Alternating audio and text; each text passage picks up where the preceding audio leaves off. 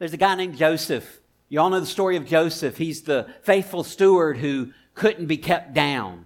Uh, he gets sold by his brothers into slavery, almost killed, but sold by his brothers into slavery. He ends up in a foreign country, and Mitchell is reading a book about Joseph right now. He's got, it's kind of funny.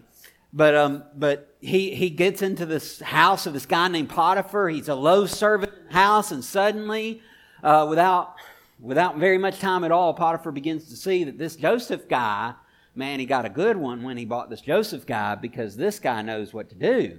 And before long, he is not the lowest servant of the house, he is the highest servant of the house, administering the whole house. It said that Potiphar could take it easy. He didn't even have to worry about the affairs of his household because he knew Joseph had it covered. Well, Joseph's wife also noticed, or Potiphar's wife also noticed Joseph, and before long, uh, we go from Joseph ruling over Potiphar's house to Joseph in the dungeon.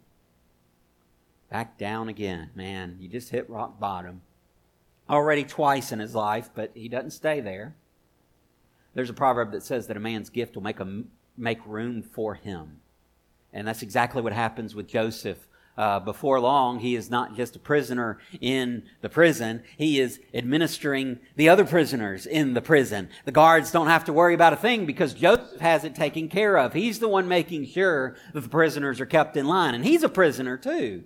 And all during this time, he meets these two guys that used to work for the king. He interprets their dreams, interprets them rightly, and he tells the one, Remember me when you get restored. Well, the guy gets restored. He doesn't remember Joseph. Two years go by.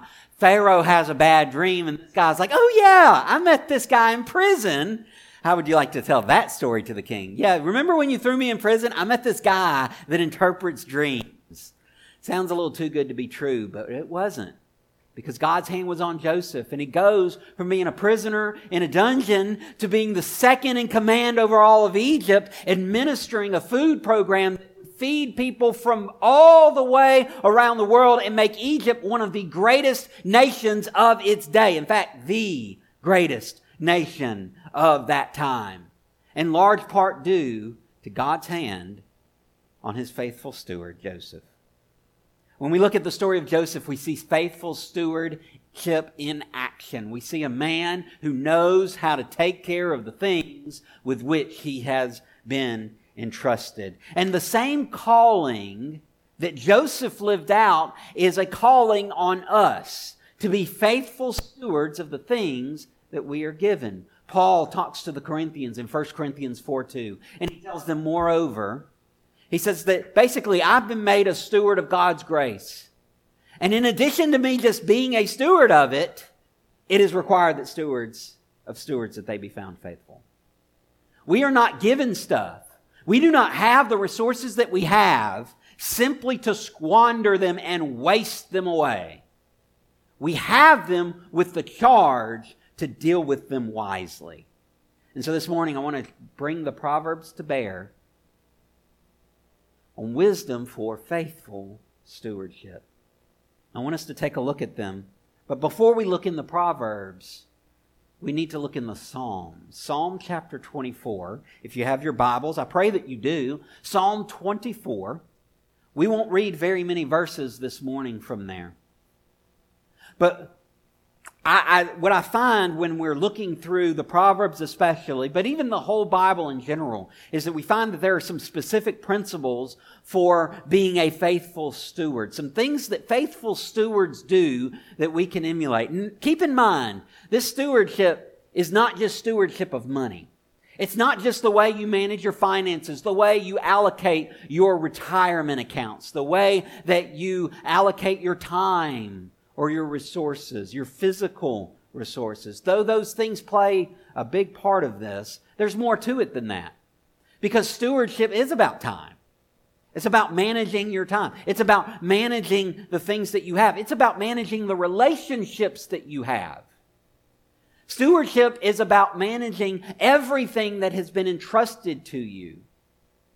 So let's look and see what, what some things that faithful stewards do the first that I find is that faithful stewards put God first, and there's a reason for that.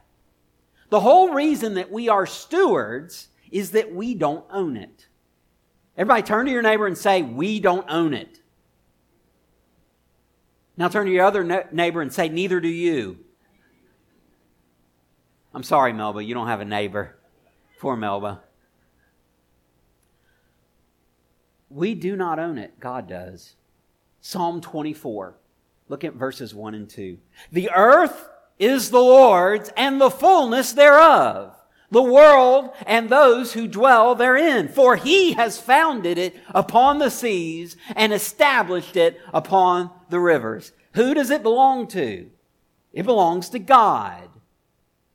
Before you start to think my stuff, remind yourself it ain't my stuff. When we were getting married, uh, I got called out by the minister um, through premarital counseling because I kept saying my, and he said it's not going to be yours. It, it's it's it's y'all's. It's it's both of yours. It's not me. It's we. But even more than that, it's not really me or we, is it? It's he. Belongs to him. The earth is the Lord's, the psalmist says, in the fullness thereof. Everything belongs to him. He made it. You kind of get that prerogative when you make it from nothing. You get to say that it's yours. It's His. He's the rightful owner. And that makes us managers of God's stuff. This is why faithful stewards put God first, because God is the owner. A steward, by his very nature, is responsible for administering the assets of another person for the benefit of the rightful owner. That's who a steward is. And so faithful stewards recognize very first that I'm not the owner, God is the owner, and my responsibility is to the owner to manage his resources faithfully, rightly, wisely. So they put God first. We read a few weeks ago in Proverbs chapter 3, verses 9 and 10 Honor the Lord with your wealth and with the first fruits of all your produce. Then your barns will be filled with plenty, and your vats will be bursting with wine. The point is, when you put God first, when you put God first and recognize that He is the owner and that you are merely the manager, that is the first step to faithful stewardship. I have to remind myself that it ain't mine. And when I do, I recognize that I need to deal with this in a way that pleases God. And that puts a whole different perspective on life. Does the, the money you're spending on this particular item or with this monthly bill, is that honoring God? Is it honoring God for you to buy things with credit card to pay loads of interest on it later? Does that really honor God? Does it honor God for you to waste money every time you get it instead of saving it up? Does it honor God for you to give what happens to be left over because you were too busy wasting the rest? See, it puts a whole different perspective. Does it honor God for you to treat that person badly? Does it honor God for you as a manager or as a leader or as an owner of a business? Does it honor God for you to mistreat your employees? What about that cable guy? Does it honor him for you to mistreat him when he's in your house providing you a service? Does it honor God for you to withhold a tip from the waitress because it took too long to get the food? Does it honor God for us not to use the resources He's given us in ways that are wise and in accordance with biblical principles? No. The whole point is to honor God, to put God first. And faithful stewards do that. They put God first because He's the owner, because He's in charge. Proverbs 14:31. Whoever oppresses a poor man insults his maker. Do you catch that? Whoever oppresses a poor man. This isn't just about money. This isn't just about stuff. It's about the way we relate with people. When you are oppressing a poor man, you're slapping God in the face. But he who is generous to the needy honors him. The person who puts God first recognizes that what he has, he does not have for his own benefit, but for the benefit of the owner, and he uses it in that kind of way. Faithful stewards put God first. The second thing, faithful stewards think things through. They don't just act rashly. They don't just go on a whim. They think about things. They plan ahead. The plans of the diligent, Proverbs 21 5 lead surely to abundance. There's three things in that verse, that first part of that verse. You got plans, you got someone who is making a plan. Then you have someone that doesn't just make the plan, but carries the plan out. That's the diligent part. And there's a reward that leads to abundance. The person who makes a good plan and sticks with it is going to generally see success. But everyone who is hasty comes only to poverty. People want get rich quick schemes. That's not faithful stewardship. You know how many lottery winners are broke within a couple years? It's, it's, it's just plain dumb. You win a lottery, don't get broke the next year because you've wasted it all. You know? That should be a blessing. Why is it a curse? Because you didn't know how to handle the money to start with. The plans of the diligent, they lead to abundance. You make a plan, you carry it out, God's going to bless that effort. They, uh, prepare your work outside, Proverbs 24, 27, and get everything ready for yourself in the field. And after that, build your house. You ever see someone try to build a house before they get the foundation ready? There's a reason not. I, I didn't build a house this way, but I've done projects. I've done things where I've started them, but started in the wrong place, and then had to go back and take it apart and redo it because I got something wrong at the beginning or I missed something at the beginning. It's a pain in the neck to have to rebuild a whole Lego set because you messed up one step, and because you messed up that one step, nothing else works after that. Some of y'all don't know what I'm talking about, but some of you know exactly what I'm talking about. You put together that bookshelf and you use the wrong piece. And before you know it, you're having to take it back apart because it, it's not right. Do you see? You see what I'm saying here?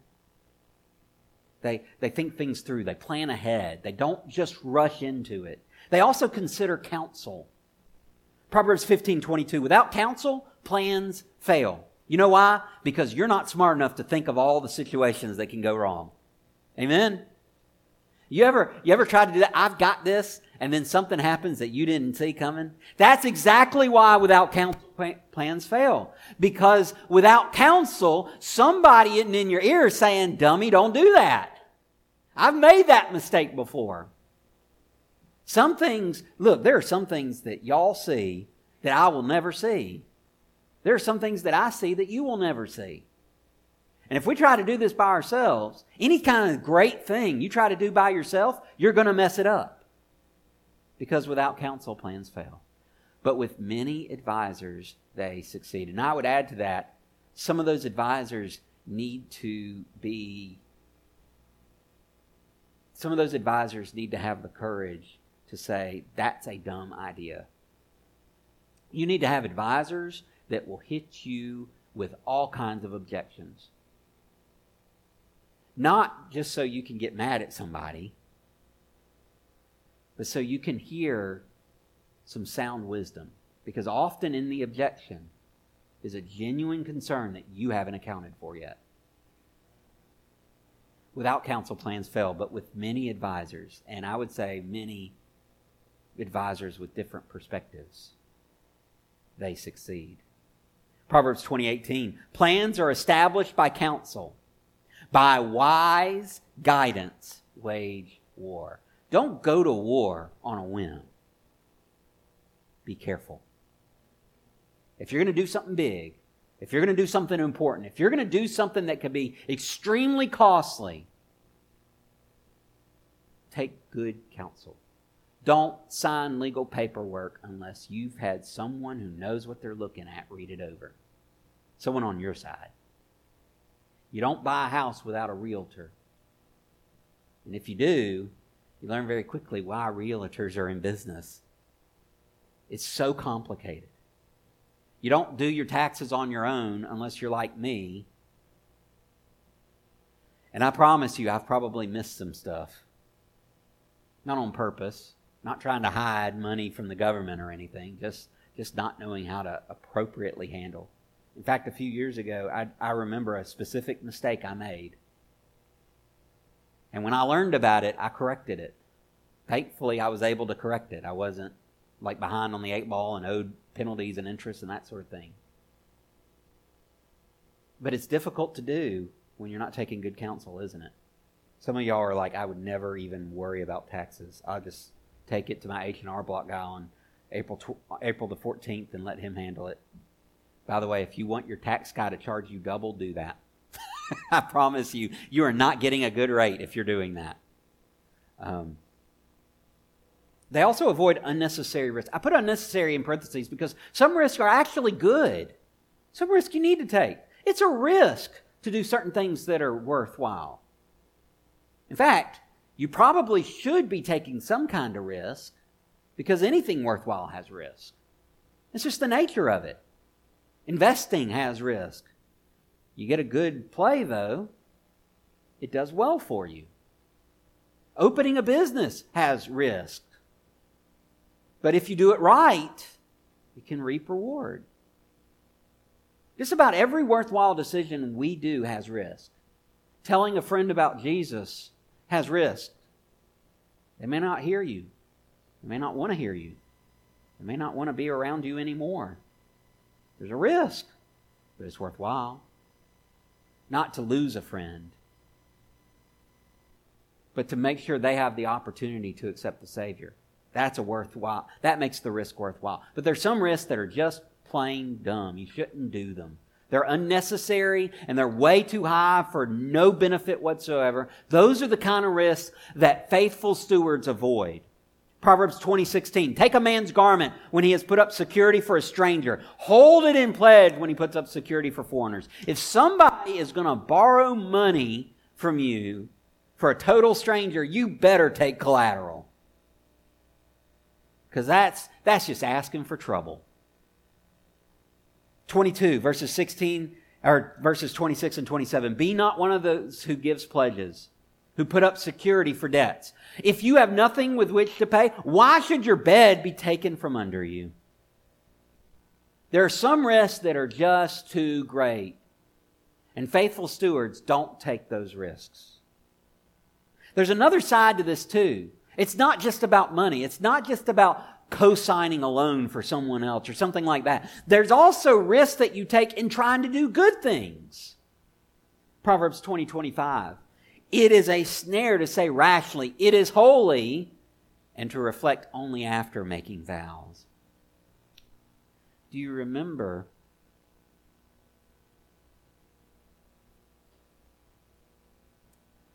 There's a Bible story of a guy who made a very rash vow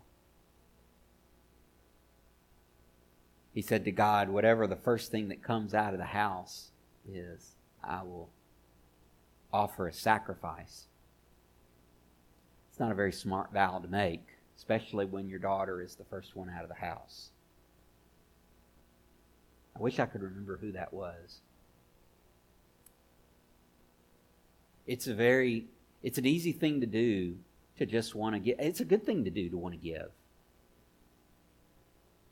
But sometimes you need to think carefully about what you give. You ever write a check and then come to find out that you didn't have the money to back it up? Have you ever have you ever agreed to help somebody and then wished later that you hadn't said anything? Because maybe that day was already booked, or maybe Maybe there was another problem. You had an appointment or a, you realize after the fact that this is a lot harder than I thought it was going to be. This takes a lot stronger back than I have. You ever do that? Of course we have. Sometimes our mouth writes checks that our bodies can't cash. It just happens. We want to help. We want to do the right thing. But because we don't reflect, we take a risk that we shouldn't take. Faithful stewards think things through. They're careful. That doesn't mean they waste all their time thinking things through and they never follow through with what they should do. It just means that they take the time to do it carefully and to do it rightly. That's faithful stewardship. There are times for quick decisions. There are times when you just got to go with your gut and hope that it works out and and that that's fine. But many times we have a chance to make wise decisions and wise decisions often come from deliberation. Faithful stewards are willing to do that. Faithful stewards use their resources wisely. Proverbs 13 7 says, One pretends to be rich, yet has nothing. Do you ever know somebody like that? They buy things they don't need with money they don't have to impress people they don't like. 70% of Americans, if they miss their next paycheck, would overdraw. They live paycheck to paycheck. I, I think the average credit card debt is somewhere in the tens of thousands of dollars. Average. That's just crazy. Pretending to be rich when really you're just racking up debt. There's a day that debt's going to come due. That's what scares me about our national deficit. We, we, we, we borrow money as a country like it's going out of style. And there's one day when those bills are going to come due. There's one day that we're going to have to pay the price. We pretend to be rich. And in many ways we are, but yet we're just borrowing. Borrowing to pay for lots of promises, borrowing to pay for lots of programs, borrowing to pay for lots of bureaucrats. And eventually, one day, the bills are going to come due. Look at the second part of this verse. Yet another pretends to be poor, yet has great wealth. Something I like about Warren Buffett. He's lived in the same house for like 50 years. I probably have a bigger house than Warren Buffett does. I'd gladly switch, you know, accounts and house. Though I may not want to live where he lives. He lives modestly. He uses resources wisely. That's why he's got so much money. Not only is he smart in his business dealings, but he deals with the money wisely. And because of that, he's able to do great things with it. Proverbs 13 25 says, The righteous has enough to satisfy his appetite, but the belly of the wicked suffers want. You know why the righteous has enough to satisfy his appetite? Because he doesn't have a very big appetite. The righteous man knows that it's not in having lots and lots of stuff that he's going to be happy. The righteous man knows that it's because he's putting God first. God is the actual owner, so I need to manage it well for his sake, not for my sake. The righteous man knows how to live his life so that I shall not want. You see, the Lord is my shepherd, I shall not want, does not just mean God gives you everything that you want to have, and so you don't want anything because God gives you tons and tons. It means I don't want because I've got enough. See, really, greed, what it really boils down to is telling God, You're not giving me enough. You're not enough for me. Faithful stewards, they use their resources wisely because they know where to draw the line. I've got enough. I don't need to squander. I don't need to constantly want other things. I don't need to live my life with, with eyes gleaming over some product in a store window or on a television ad. I don't need that. I don't want that. That's faithful stewardship. Proverbs 23.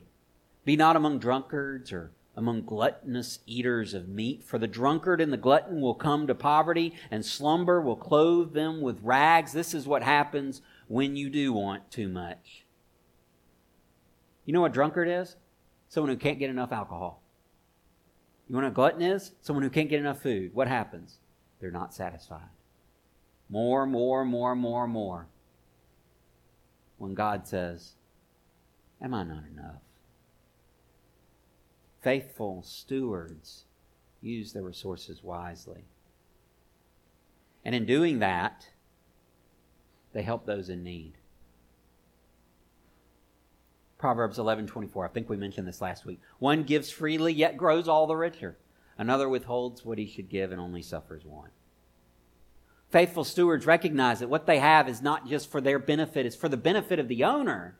But the owner has given it to them so that they can be a benefit to others around them. Maybe those needs are financial needs, maybe they're physical needs. We got we sold a refrigerator to a guy yesterday from that yard sale. He was giving it away to someone else. He said their refrigerator went out and they got they got a young kid and, and they they gotta have cold food wrestled with his truck for hours to get it to work to get here to be able to pick up the fridge. Now, don't you know that a person with that kind of heart is doing God's work? Don't you know that that's the kind of person who's a faithful steward? That's the kind of person that says, There's a need. I have enough. I can meet that need.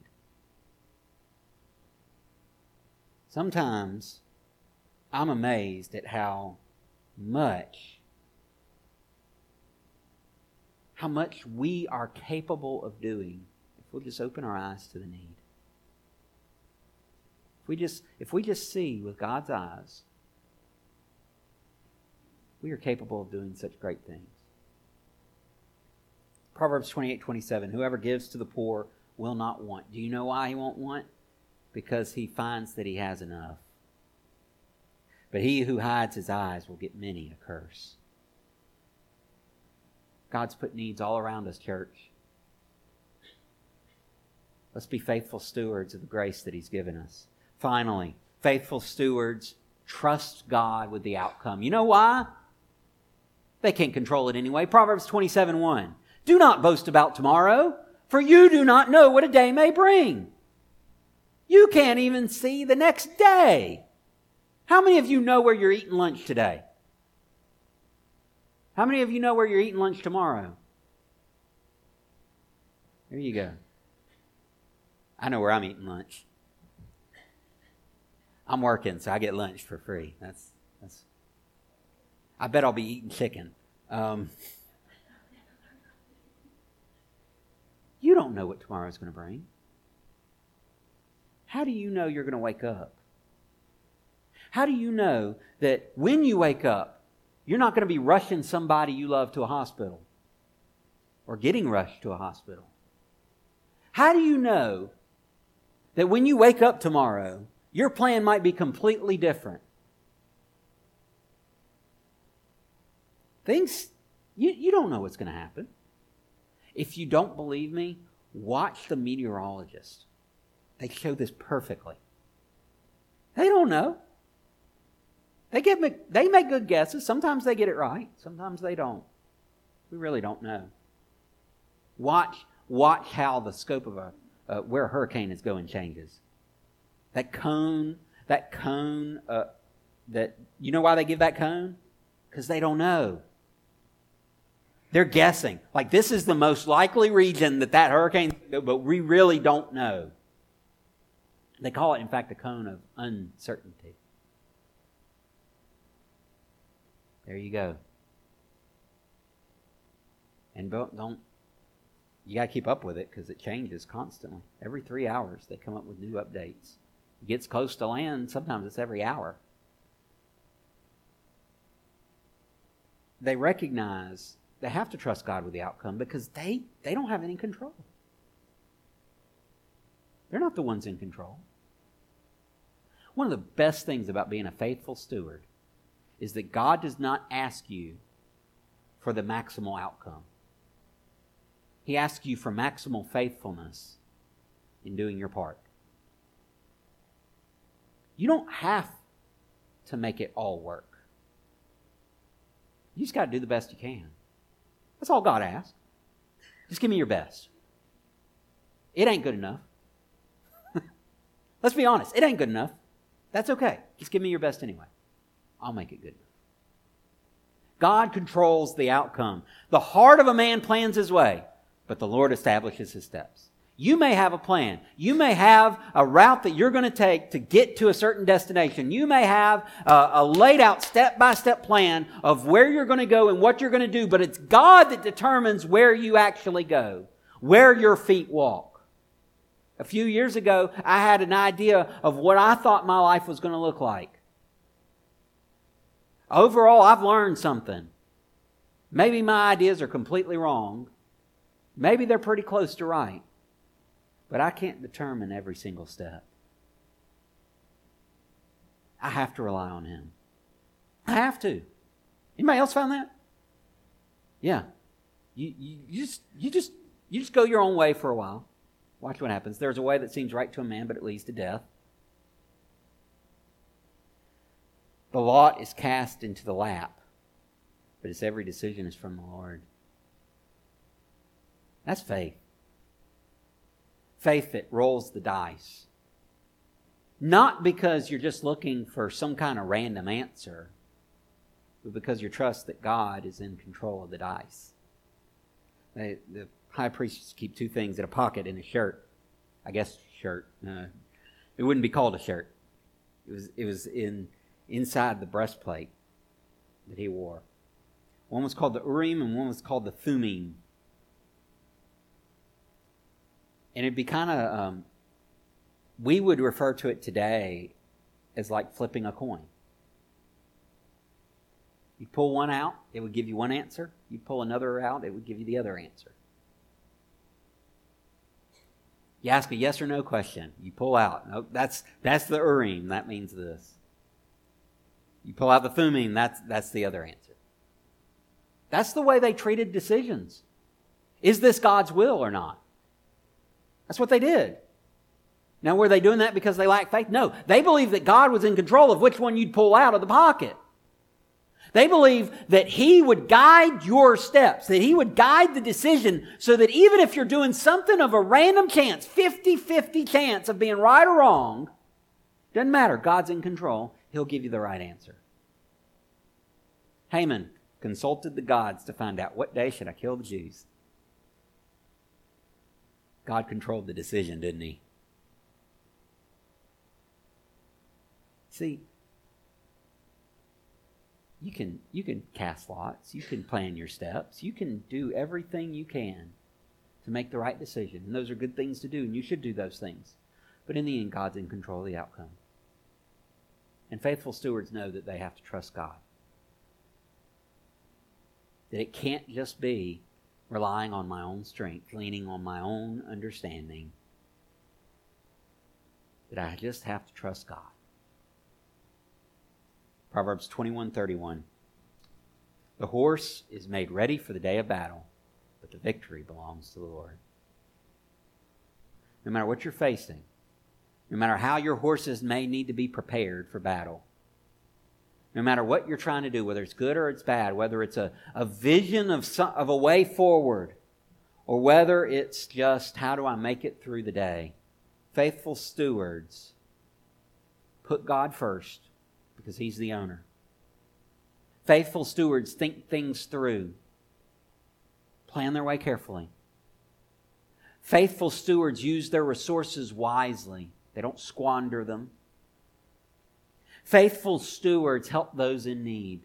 They don't only seek to benefit themselves. And faithful stewards trust God with the outcome. We all have something we are given by God to be stewards of. Whether it's people, children or grandchildren, family, neighbors, relatives whether it's time. Some of us have lots of time on our hands, some of us don't. Whether it's, well, I take that back. We all have 168 hours a week, don't we? 24 hours a day, seven days a week until we die. We all have that. Some of us have resources that are financial. We have great amounts of money or decent amounts of money, or some of us have not much money at all. Some of us have loads of stuff, stuff that we don't even want to think about how much stuff we have. God forbid we have to move it all. We all have resources that are entrusted to us. Faithful stewards know who the owner is. And they seek to please him with everything they do. It's what made Joseph such a great steward. He just sought to honor God where he was. Didn't matter whether he was a slave or a prisoner or an administrator who answered only to Pharaoh. Joseph sought to honor God with his life, with the resources that he had, or the resources that he managed. And we see the results.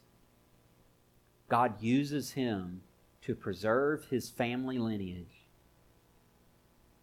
that would end up bringing us people like Moses, David, and even Jesus. Because he was faithful to steward what he had. This morning, you have resources that you need to steward. There is something in your charge that you are called to faithfully administer. Would you do that? We're going to pray and then we're going to sing a verse of invitation, and I invite you to come. Maybe you need someone to pray with you. I'll be up here at the front. Maybe you, maybe you find that your place to honor God with your stewardship is right here among this body of believers within this church. I'd love to help you do that. Maybe you just need to give your heart to Christ and recognize that He's really the one who owns you, not you, not someone else that you've been serving, but it's really you belong to Him. I'd love to help you do that. You come while we sing this song right after we pray. Father God, I pray that you would do your work in us, that we would be faithful stewards. You've given us life, you've given us your gospel, you've given us stuff, you've given us time, you've given us relationships with people. These things are all, they all belong to you. You're the owner of every single one of them. We can't claim any of them as our own. Our voices are not our own. Our plans, may they not be of our own design, but of yours. Everything we have, everything we do, may all be yours. But may we be good, faithful stewards, dealing with them in the way you want us to showing biblical wisdom in the way we handle what belongs to you. Father God, this morning, pray that we would be faithful stewards with our lives, with our stuff, with your gospel. I pray that you would find us faithful as we seek to bring you glory through our management of these things. Help us, Lord Jesus. In your name we pray. Amen.